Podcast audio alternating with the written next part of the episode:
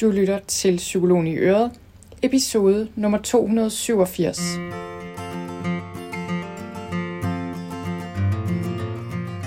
Velkommen til Psykologen i Øret.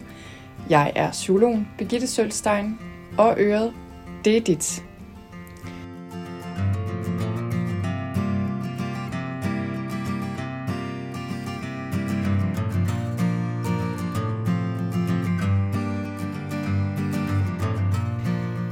Velkommen til. Jeg håber, du har det godt derude, og øh, jeg håber også, du kan høre mig nogenlunde. Jeg er ikke helt sikker på, hvordan lyden bliver i den her uges podcast, fordi jeg er afsted på noget arbejde i København, og selvom jeg føler, at øh, jeg pakkede min rejsemikrofon, så øh, gjorde jeg ikke det åbenbart. Den kan jeg i hvert fald ikke finde i min kuffert, så jeg måtte lige ud og købe en mikrofon hurtigt, og det var svært at finde en ordentlig, og til sidst blev klokken mange, og nu købte jeg en, og nu håber jeg, at den virker. Det skulle den gerne nogenlunde, men beklager, hvis lyden ikke lige er sådan helt super god. Nå, men øh, jeg sidder her øh, på et hotelværelse i København, jeg skulle have over i dag på noget arbejde. Det blev godt nok lige aflyst, det jeg skulle her i eftermiddag, men det var også okay, fordi ja, det var egentlig okay. Så havde jeg lige lidt mere tid. Jeg tog en lang gåtur i København og gik egentlig ud og kiggede lidt på julegaver faktisk, selvom jeg normalt slet ikke er i særlig god tid med julegaver, men jeg tænkte, det kunne jeg også lige gøre. Så øh, det er det, og nu sidder jeg her og øh, og vil optage den her podcast episode til jer, og så vil jeg slappe af resten af aftenen. Det er mandag aften, og øh, tirsdag i morgen, det er jo dagen podcasten udkommer. Så jeg skal lige have den lavet, inden jeg kan slappe helt af. I dag skal det handle om, hvordan du får ro i sindet under en stresssygemelding. Og øh, jeg har fem ting med, man kan gøre, hvis man har brug for noget mere ro i sindet.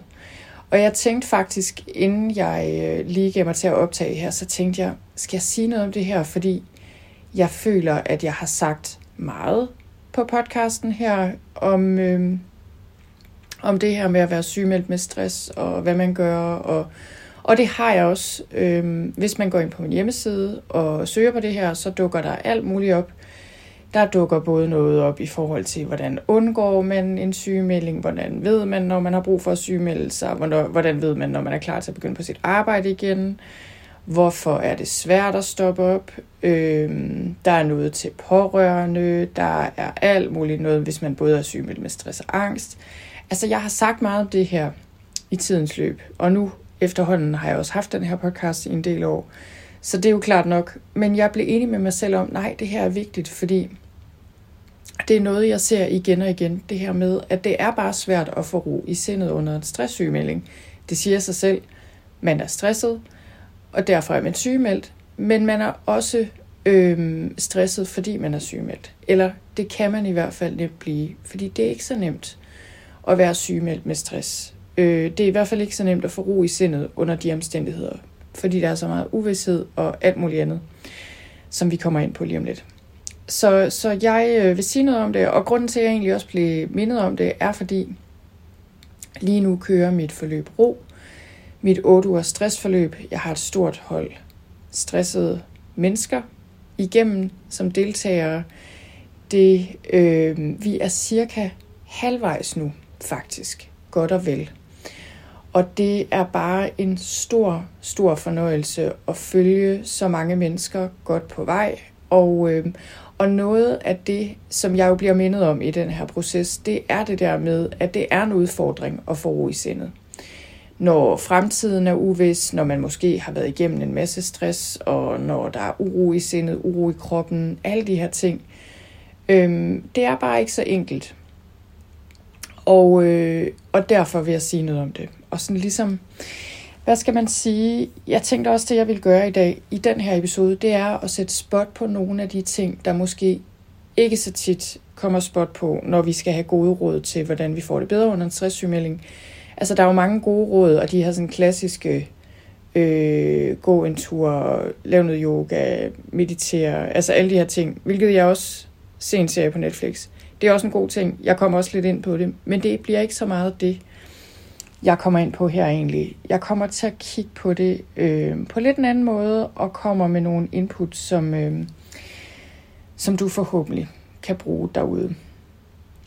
Så det er det. Og øh, jo, så vil jeg også lige sige, i noterne til den her episode, som man kan gå ind og finde ind på min hjemmeside, der laver jeg i slutningen øh, af noterne. Noterne er ligesom bare noterne til podcast-episoden. Altså den tekst, der ligesom beskriver, okay, den her podcast handler om det og det.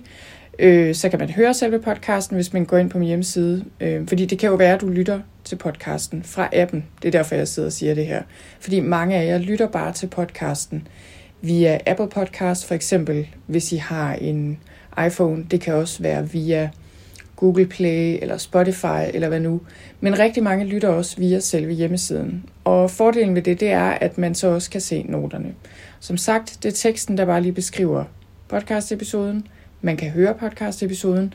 Og det jeg så gør under den her øh, episode, det er, at jeg simpelthen lægger en række links til relaterede episoder. Nogle af alle de emner, jeg lige har nævnt her. Det her med øh, forskellige emner, relateret til, øh, til en stresssygemelding. Både sådan før, under og efter. Ja, og så vil jeg også sige, altså jeg må bare sige, beklager, hvis jeg lyder lidt træt. Jeg er faktisk lidt træt, fordi det er sidst på dagen, og jeg er sådan en, jeg er mest frisk først på dagen, og ikke særlig frisk sidst på dagen. Det er ikke så tit, jeg optager en podcast episode sådan lige inden sendetid, men øh, sådan blev det den her gang. Og en af årsagerne er, at jeg har haft et barn sygt hjemme i mange dage.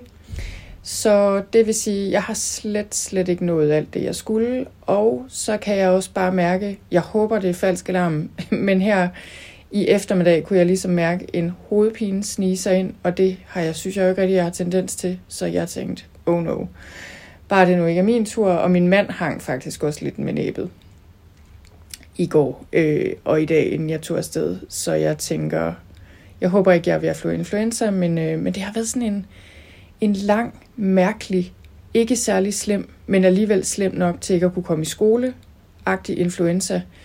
Øh, det, har, det har været sådan lidt specielt, og øh, så ja, Nå, så jeg ved ikke lige, øh, hvad det har været for noget. I hvert fald så kan jeg godt mærke, at jeg er helt enormt træt. Øh, selvom jeg måske ikke synes, jeg har lavet så meget andet end at sidde i tog og arbejdet og gå rundt i København og købe julegaver.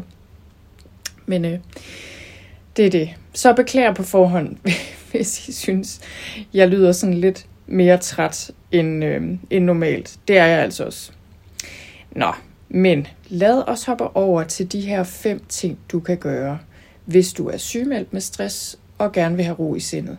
Og jeg vil også lige tilføje de her fem ting, jeg beskriver her, synes jeg faktisk også, man kan bruge, hvis man øh, ja, er syg med angst eller depression eller sådan noget andet relateret, noget der minder lidt om stress.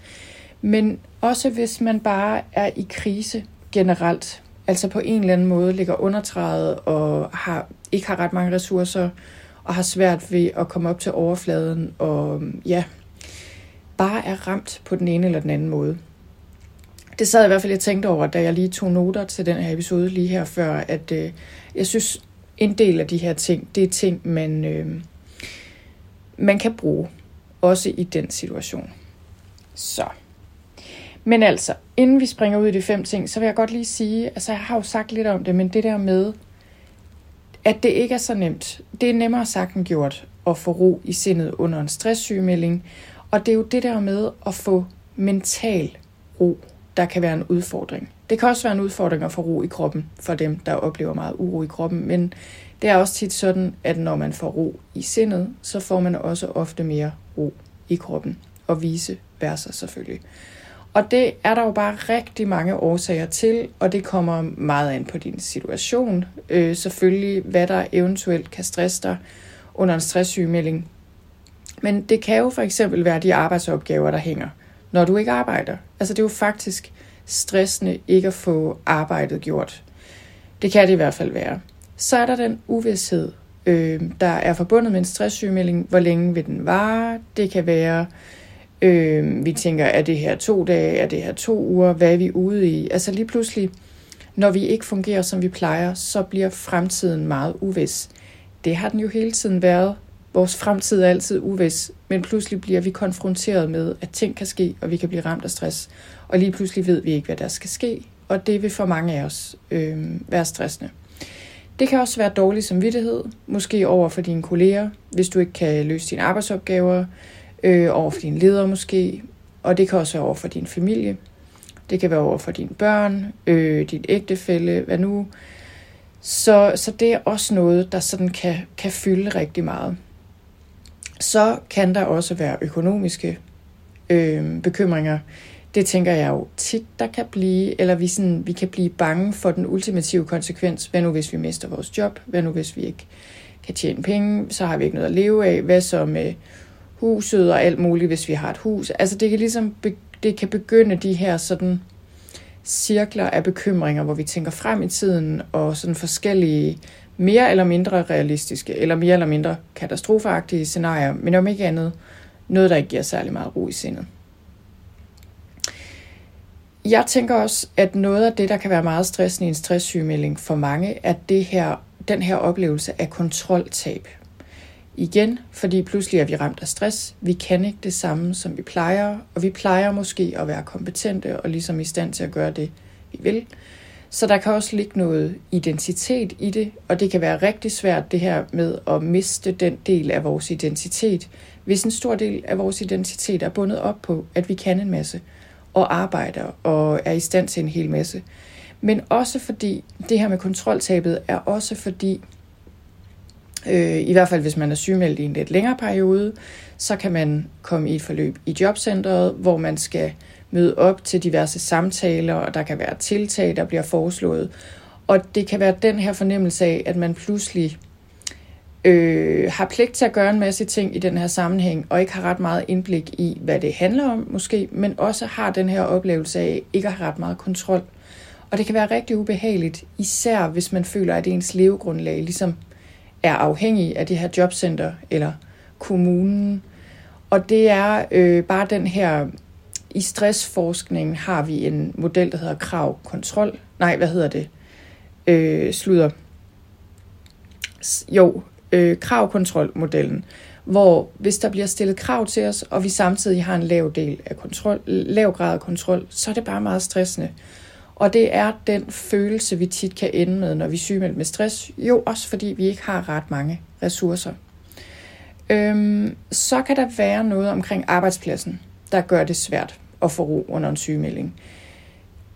Lad os sige, at man har en arbejdsplads, der ikke er så god til at håndtere en stresset medarbejder, som forstyrrer hele tiden og ringer konstant øh, for at høre, hvornår man er tilbage, eller hvor man ligesom fornemmer et indirekte pres, selvom det måske ikke bliver sagt direkte, så bliver det måske signaleret, eller ligesom sagt i et vist toneleje. Altså der kan være mange ting der, som sådan kan stresse og presse. Og det er, det er så vigtigt, at arbejdspladsen tager ansvar for øh, den kontakt, der er mellem arbejdspladsen og så den sygemeldte. Der skal være noget struktur, og der skal være noget forudsigelighed, og der skal i hvert fald være nogle klare aftaler omkring det. Og det er der bare ikke altid, og det kan også stresse helt vildt meget. Øhm, ja, og så er der, altså der er jo sikkert mange ting, der kan stresse her, men, men en af de ting, eller hvad skal man sige, den vigtigste ting måske, er jo også, at selve stresssymptomerne, altså når vi bliver sygemeldt med stress, så er det jo meget forskelligt, hvordan vi har det, og hvilke symptomer vi har.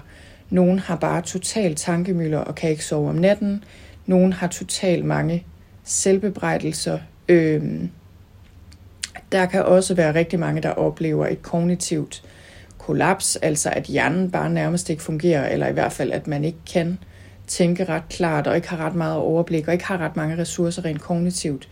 Det kan være, at man er meget ked af det og græder hele tiden. Øh, det kan være, at man har en enorm uro i kroppen, måske angst.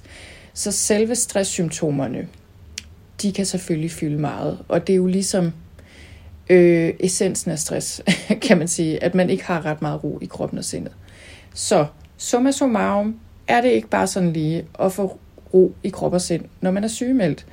Og, og øh, når jeg også sætter fokus på det her, så er det jo det der med, tid er ikke altid nok. Det er godt med tid for mange, og der skal også noget tid til. Altså for rigtig mange er det ikke noget, når vi først er hårdt ramt af stress, så er det ikke noget, vi kan fikse fra den ene dag til den anden. Det er en proces, der tager tid. Men tid er ikke altid nok alene. Fordi der kan ske det, at vi ligesom bliver sygemeldt med stress, og så kommer vi hjem, og så er det ikke en situation, hvor vi automatisk får noget ro. Og, og de ting, jeg foreslår her, det er ting, man kan være opmærksom på, som kan hjælpe os til at finde ro i en situation, som faktisk kan være rigtig svær at finde ro i. Ja, nå. Men øhm, det var sådan lidt om, hvorfor er det ikke altid så nemt. Og øh, så vil jeg ellers bare springe ud i de her fem ting, som du kan gøre, hvis du er sygemeldt med stress. Den første ting her er egentlig bare helt enkel, og det er, giv dig selv lov til at være sygemeldt. Og giv dig selv lov til at have ro i sindet. Og den her har jeg med som den første, fordi min erfaring er bare, at vi har som regel rigtig dårlig samvittighed, når vi er sygemeldt, og vi har, vi har svært ved at give slip. Øh, og det er også naturligt nok, vi har dårlig samvittighed øh, egentlig. Men det er utrolig svært for os at give os selv lov til at være sygemeldt med stress, og faktisk give os selv en pause og nogle dage, eller uger, eller måneder, hvor vi ikke skal noget, hvor vi ikke behøver at tage en masse ansvar, hvor vi faktisk kan give slip. Og noget af det handler om, at vi er vant til at præstere en hel masse, og vi er vant til konstant at gøre ting. Og det, det er svært at give slip på. Men det kan være en rigtig sund proces faktisk. Øhm, det her med at give slip på hele tiden at skulle gøre noget, og også at give slip på den ansvarsfølelse. Og noget af det, der kan hjælpe, det er jo at sige til sig selv, jamen der er ingen, der bliver sygemeldt med stress med vilje. Jeg har mødt tusindvis af mennesker med stress, vil jeg mene efterhånden. Jeg har aldrig mødt nogen, der bliver stresset med vilje. altså, det er der jo ingen mennesker, der gør. Øh, det kan godt være, at du kan se, at der er ting, du har gjort, der har bidraget til, at du i sidste ende er blevet ramt af stress. Selvfølgelig. Og der er også ting, vi skal gøre og lære og blive klogere. Men, men som regel, når vi sidder og bebrejder os selv, så er det i bagklogskabens klare lys. Og det er unfair, fordi vi sidder med en viden, vi har nu, som vi ikke havde før. Så, så det der med at give os selv lov til at være sygemeldt, lad være med at bebrejde os selv. Og også ligesom, hvad skal man sige, øh, ja, ligesom bare give os selv mentalt fri. Det, det er en stor ting, og det er en vigtig ting, fordi ellers så vil du hele tiden føle dig, altså jeg tror, jeg oplever, nogen stressramte i hvert fald føler sig sådan nærmest forpligtet til ikke at have det godt. altså giver det mening? Fordi det er så svært. Øh, man føler, at, at man ligesom... Et er, at man sidder fast i stress, men det der, fordi man er vant til det, men også fordi man nærmest føler, man bør have det dårligt. Altså sådan er der desværre mange af os, der har det, at vi er ikke vant til at have det godt. Vi er ikke vant til at tillade os selv at finde ro og give slip på bekymringer. Så vi, vi holder os selv fast i stress ubevidst. Og jeg siger ikke, det her er noget, man bare kan gøre, og så siger man, jeg giver mig selv lov til at finde ro, og så har vi bare ro i krop og sind og sjæl fra nu af. Altså, så nemt er det jo ikke. Men det, men det hjælper virkelig noget, hvis vi giver os selv lov til at, øh, at være syge med stress og få noget ro. Okay.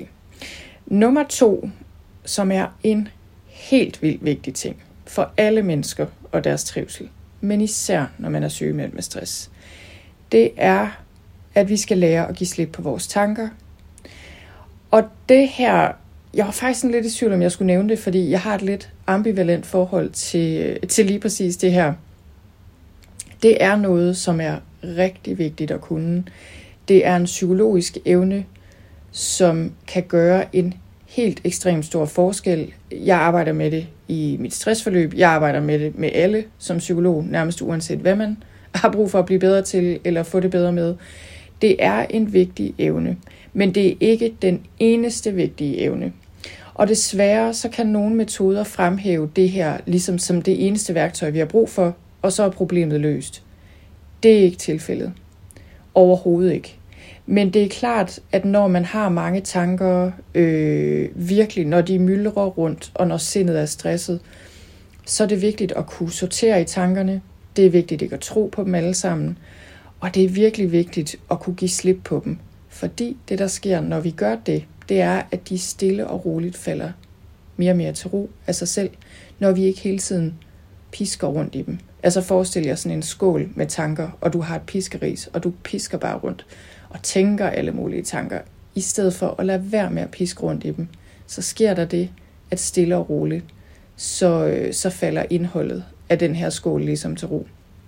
Så det skal vi lære. Med et fint ord hedder det diffusion.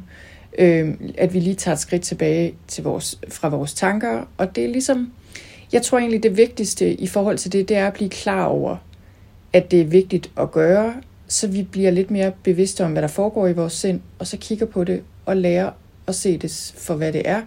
Det er tanker, det er følelser, det er, at vi opdager en eller anden fysisk fornemmelse. Det er, hvad det er. Og så kan vi sige, okay, det lagde jeg lige mærke til. Fint, jeg kan vende tilbage til her nu, og behøver ikke at piske en stemning omkring det. Det er også nemmere sagt end gjort, men det er, sådan, det er essensen af det, vi gerne vil lære her. Og jeg vil bare gerne sige i forhold til det her med, det at give slip på tanker er ikke det samme som at ignorere, hvordan vi har det. Men det er en kunst. Det er, derfor, altså, det er en kunst at kunne det her med at give slip på tanker, uden at det samtidig bliver noget med, at vi ignorerer os selv. Så det, der skal virkelig noget visdom ind her, øh, og noget varme og venlighed og selvomsorg. Så det, altså, det er lidt, det er lidt en proces, og, øh, og jeg føler, at ja, netop, at når vi lærer at få sindet til at falde til ro, og ikke tage vores tanker helt så alvorligt, så kan vi mærke, hvordan vi har det reelt set. Det kan vi bedre mærke. Vi kan mærke, hvad kroppen siger, hvordan den har det. Vi kan bedre mærke vores mavefornemmelse. Vi kan tænke mere klart. Øhm, så så det, er, det er vigtigt at forstå, at det her med at give slip på tankerne, det er ikke noget med at ignorere, når vi bekymrer os om et problem nødvendigvis. Så det er også noget, jeg, jeg taler en del om andre steder, det her med, når vi bekymrer os for eksempel, hvordan vi får tingene skilt ad, så det ikke bliver til tankemøller op i hovedet, der bare driver os til vanvid, men så vi heller ikke ignorerer den reelle bekymring, der handler om vores økonomi for eksempel. Øhm, eller hvad det nu kan være. Vores spekulationer om, har jeg brug for at skifte job? Er det det, der skal til, for at jeg kan få det bedre og få mindre stress? Så ligesom lære at forholde os til den tanke på en måde, så vi måske giver slip på den og lader være med at overanalysere, når vi er alt for stressede, men også får det parkeret på en måde, så vi senere kan tage stilling til det og faktisk lytte til den overvejelse hvis der er noget i det, der er vigtigt. Så det at give slip på tanker handler jo også rigtig meget om nærvær. Fordi tankerne, de flyver rundt omkring til fortiden, til fremtiden, de flyver ud og handler om alle andre end dig selv, og så flyver de ind og handler om kun dig selv, og, og ingen af delene hjælper dig ret meget. Altså det, vi har jo tankerne af en årsag, og det er jo en kæmpe styrke at kunne have tanker og kunne tænke de her ting. Men det kan meget nemt tage overhånd og ligesom kamme over i, at vi har flere tanker, end vi har nærvær. Så det vi gerne vil, det er at komme tilbage, tilbage, tilbage, tilbage til her og nu. Bruge vores sanser, mærke vores krop, være sammen med de mennesker, vi er sammen med, fordybe os i det, vi nu engang er i gang med.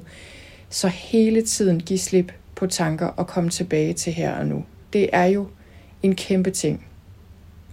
Øh, og det er en proces. Det kræver noget øvelse.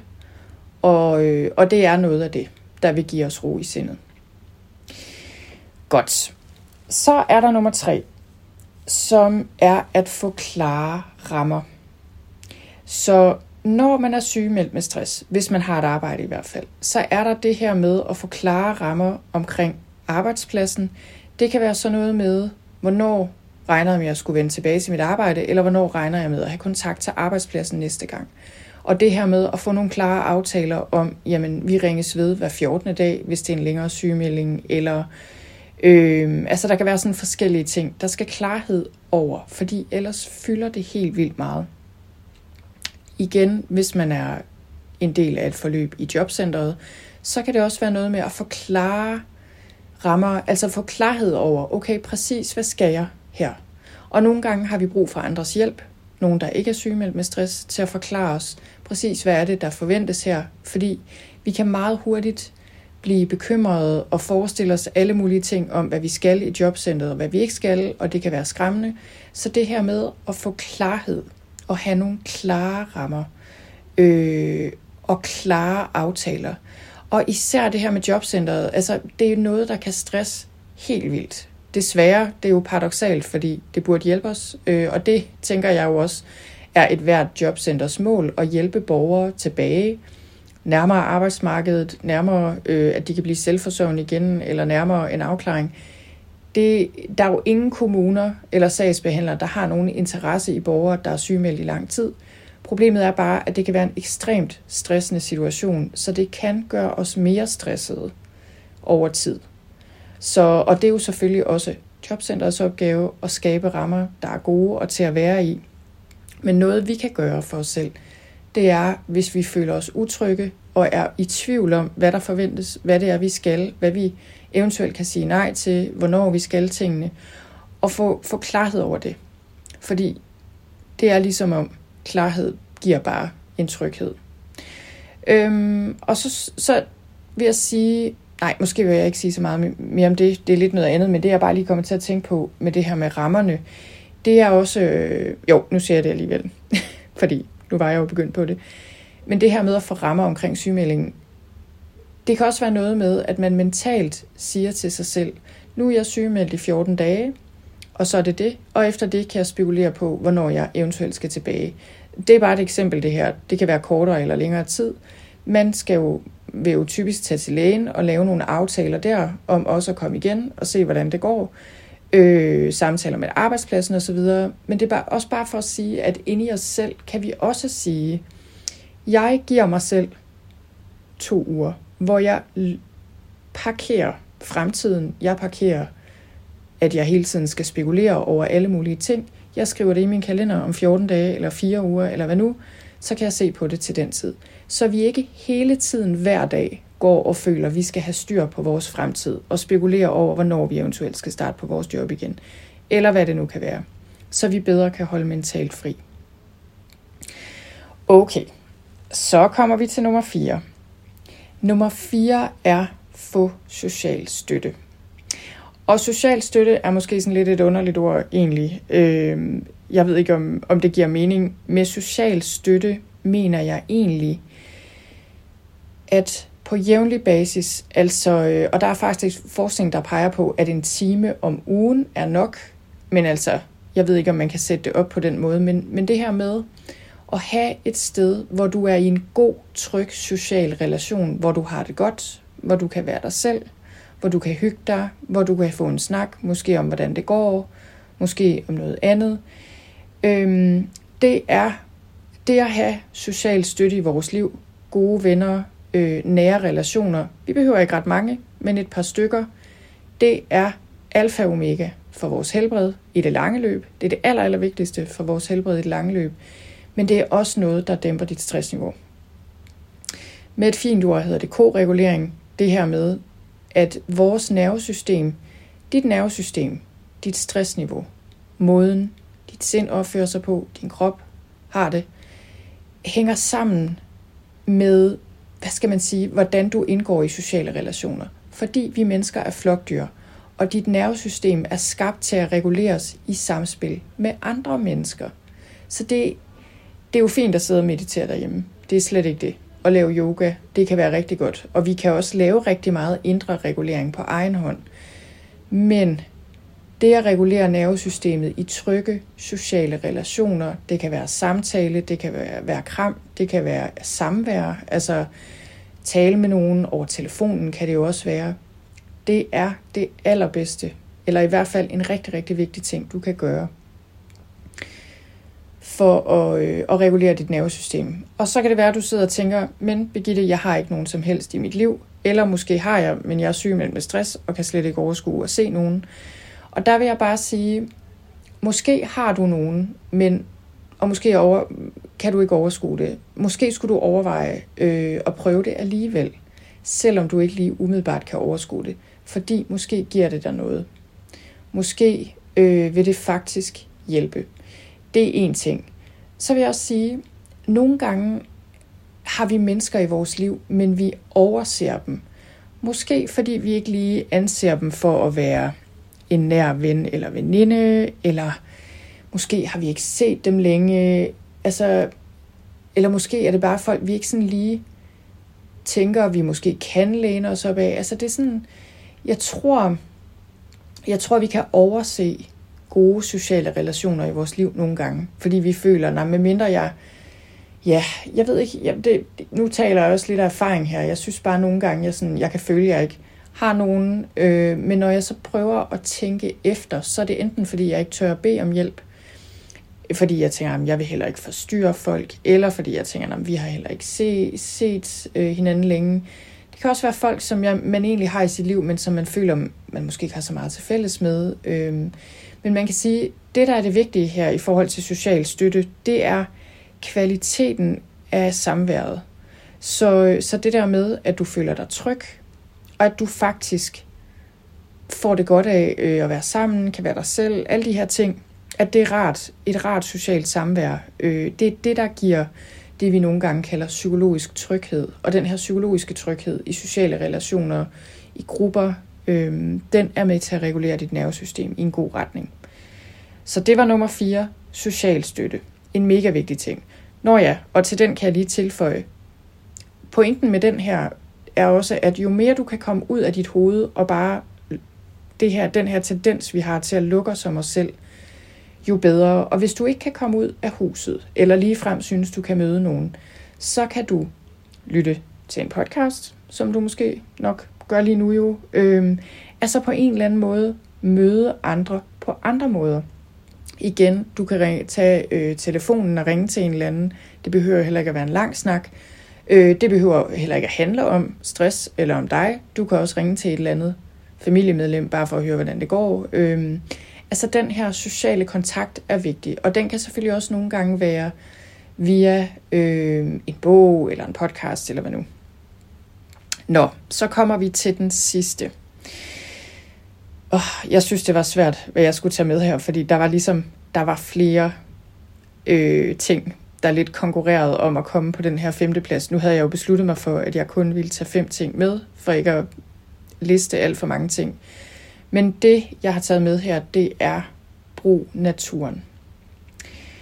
Og jeg siger det her, fordi naturen er noget, der gavner nervesystemet.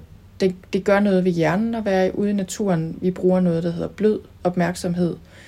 Øh, soft fascination kalder man det også. Den måde, vi er opmærksomme på ting i naturen på, det er noget, der regenererer hjernen, og det har vi brug for, når vi er sygemeldt med stress. Naturen vækker sanserne, og det gør os mere nærværende. Øhm, jeg tror, mange af os oplever, at når vi er ude i naturen, så kommer vi i kontakt med noget større. Sådan måske en dybere del af os selv, men også noget, der er større end os selv. Altså på rigtig mange måder, så er naturen bare en hjælp. Og det jeg egentlig også vil sige med det, det er, at når vi skal bruge naturen, så er det ikke altid nok bare at gå udenfor i fem minutter og så gå ind igen.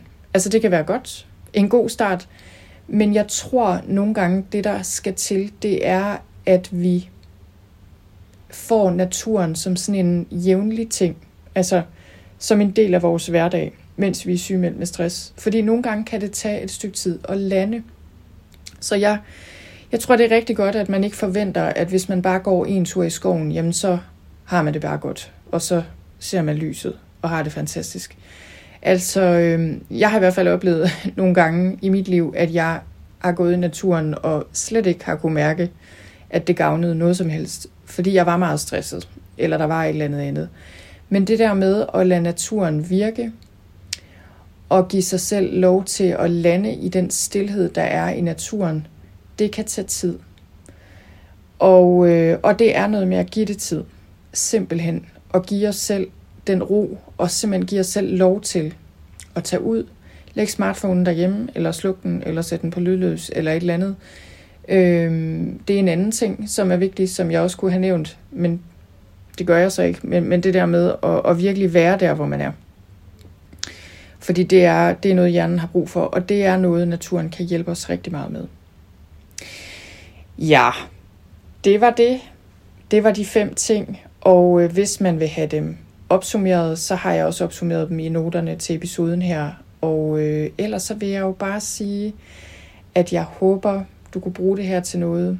Og hvis du øh, kunne, eller hvis du måske tænker, du kender nogen, der kunne bruge det til noget, så er du meget velkommen til at dele episoden her med dem. Ellers så vil jeg jo bare sige tusind tak, fordi du lyttede med.